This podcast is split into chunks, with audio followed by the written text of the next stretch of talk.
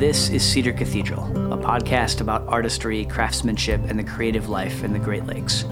We tell the stories of people who inspire us, the things they make, and the risks they take to do it. Cathedral is the word Ernest Hemingway used in his own origin story to describe the cedar forests of northern Michigan where he came of age.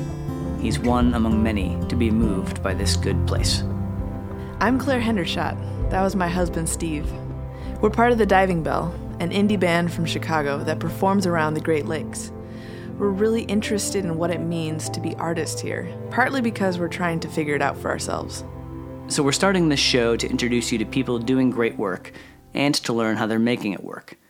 The idea is to tell stories as well as to build a community of creators and supporters in the Great Lakes so that more great stuff will happen here. You're part of that because you're listening, so thank you.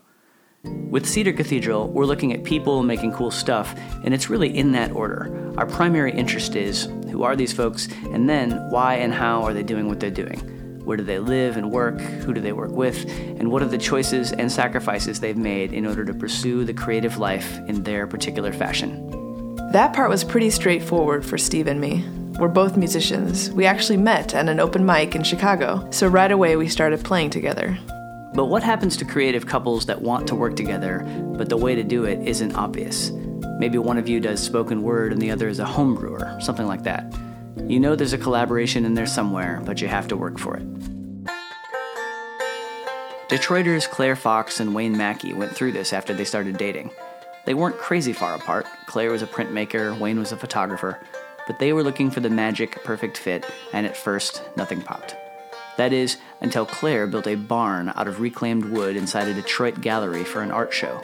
When the show wrapped, neither Claire nor Wayne could bring themselves to toss the old wood back in the scrap heap. And that was the spark. They were about to become furniture makers. Here's Claire Fox. Yeah, it was hard to part with a bunch of that wood. We both are kind of obsessed with wood and found object and history and memory and our city. We started kind of hoarding it a little bit and with plans to like, oh, let's tinker around and make some stuff together. So there's the seed, the beginning of the plan. But what's next? Imagine you're Claire and Wayne in Wayne's basement, staring at all this cool old wood, but suddenly realizing how much you don't know about the finer points of furniture making and about working together, period. Claire and Wayne are not the same artist. Claire is fine art all the way. She has an MFA and a bunch of gallery exhibitions on her resume. Wayne is on the commercial side, a lot of wedding photography and even more wedding photo editing. If any brides in southeast Michigan managed to get down the aisle with a hair out of place or a smile that was anything short of beatific, Wayne and Photoshop were there to set things right. Like Hollywood style, making people look like they're not really human beings anymore. Yeah. Um, and I fell out of love with that very quickly after starting to make real things. You can't Photoshop a table, but you can apply the same precision and eye for detail. So, working with Claire, Wayne did that. Likewise, you can imagine some crusty old craftsman looking doubtfully at Claire's portfolio and saying, Okay, art school, let's see what you can do with a good old fashioned American tabletop. Turns out she did just fine. They started working together and found that they complemented each other perfectly. I think that's what makes us work so well together is, you know, coming into this with different backgrounds and having a different skill set is so important. Wayne has an incredible mind for engineering and, and just the, the architecture behind it all, about how to put angles together in such a way that is really interesting. With my background, finishing comes really naturally, and I've you know had a lot of experience working with paint and ink, turning that into wood stains and dyes. I don't know, it all kind of just has happened. So you've got your two established independent pros. Both Claire and Wayne were in their 30s by this time in 2013, and each had done a lot of really solid work on their own, and then they come together to form an incredible team sort of like a sports movie, except without the part where at first there's losing and fighting and everyone almost quits when the going gets tough. This was different. The way our look came together and the way that we started working together was really easy. I, I don't know how to explain it. It was very easy. It happened very organically. I don't know that we had a look in mind before we. We definitely before did. we started. No. A look showed up anyway. They made a tabletop, and sure enough, it was beautiful distinct, angular, and geometric in a 19th century meets modern kind of way, and then Claire applied this striking finish that was somehow both nostalgic and brand new, so that the old wood came alive again. And right there, you have the vision for their company called Mutual Adoration. It starts with the Detroit hook. All the pieces are built from reclaimed wood, mostly taken from old Detroit buildings that have been torn down to pave the way for the city's renaissance. Then there are Claire and Wayne's designs, which are very classic and a nod to the long histories of their reclaimed materials, but also fresh and vibrant with a new Detroit story to tell. Then they build the pieces together before Claire takes over for the finish. That's mutual adoration adoration for one another, for their materials, and for their city. That's what kind of prompted the whole thing, falling in love with with the history of things and what we can make out of it. One of their signature pieces is the Union Table, which really is a pair of twin triangular tables that fit together like a folded flag on Veterans Day and just sit side by side, mutually adoring one another. Here's Claire describing the moment they finished the first set. I do remember sitting on the floor in front of the washer and dryer in awe of ourselves because we couldn't believe we had made this thing. And we were like how did it get to look like that? You know how did that happen? And it was um you know pretty exciting pretty amazing. It didn't take long for mutual adoration to build momentum. Claire left her loft in detroit's eastern market neighborhood to move to wayne's place in ferndale and the couple pitched a tent in the backyard provide some shelter for the massive amounts of reclaimed lumber coming their way based on tips from friends and customers. They even used Craigslist. People would post free firewood and they'd have a picture of oak hardwood flooring that they took out of their house.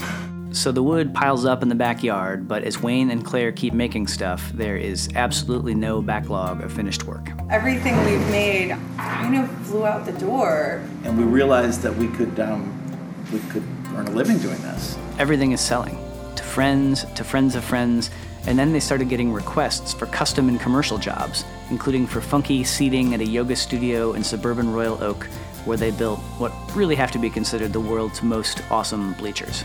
And then last spring, after spending the winter renting a workshop that they shared with a yak head and a Cadillac Eldorado stuffed full of pillows, Mutual Adoration moved into Detroit proper, taking up residence in a 3,000 square foot warehouse in the New Center neighborhood.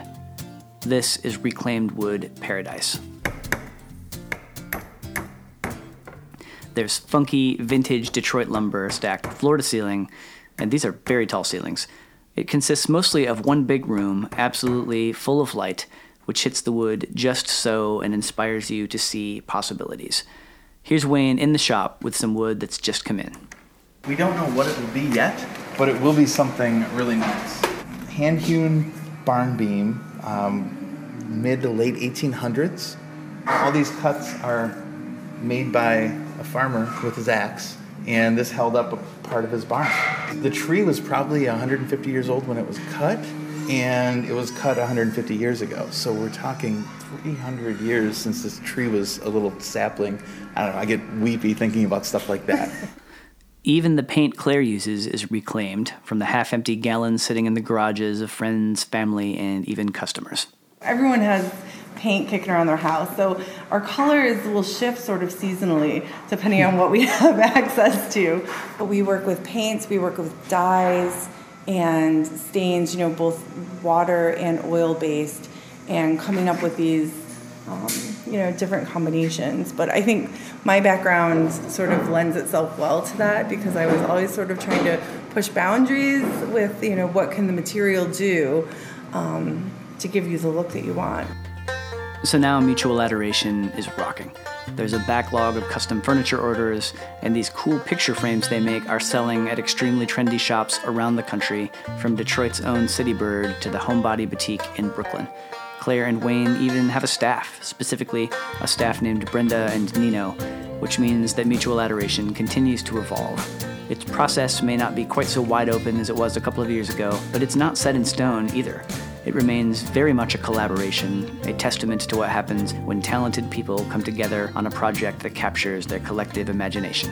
It's really interesting watching the work change over time because it, it, definitely has. I mean, we still have our look, and I think we have a very strong look, um, but aspects of it have changed. I mean, we've, we've gotten better, which is one thing that uh, is really good. Our, our, our joinery's gotten better. I mean, the technical aspects of things, um, but also seeing all the other creative folks around here putting their their touches and adding small things. It's just it's it's amazing watching it watching it grow. It's like watching your kid go off to college and learn things on their own, right? It's it's really neat. For more on Mutual Adoration, including pictures of their amazing work, visit cedarcathedral.com. Cedar Cathedral is brought to you by the Diving Bell, aka us, but we're not the only indie band you'll hear on the podcast. We're going to close every episode by introducing you to a great indie band from the Great Lakes. There are so many of them, really a deep reservoir of awesomeness, and we're excited to use this space to introduce you to your new favorite artists, one after the other. Let's start in our town, Chicago, with In Tall Buildings. The song is called Unmistakable. This song is a runaway hit in our house, as Claire will tell you. I love the soundscape here. Right away, they start to layer so many cool, different textures with the beat, the keys, and the electric guitar. So interesting and beautiful.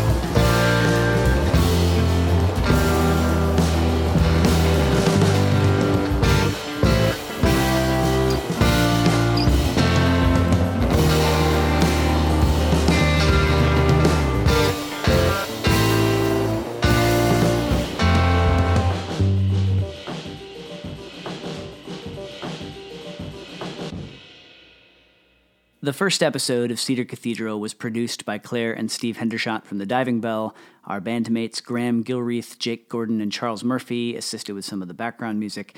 Thanks to them and to Wayne Mackey and Claire Fox from Mutual Adoration, as well as Eric Hall from In Tall Buildings, and thanks to you for listening. We'll be back in two weeks with another episode. Before we go, hey, so this is episode one. That means we need your help spreading the word. iTunes subscribers, Instagram followers, all of it.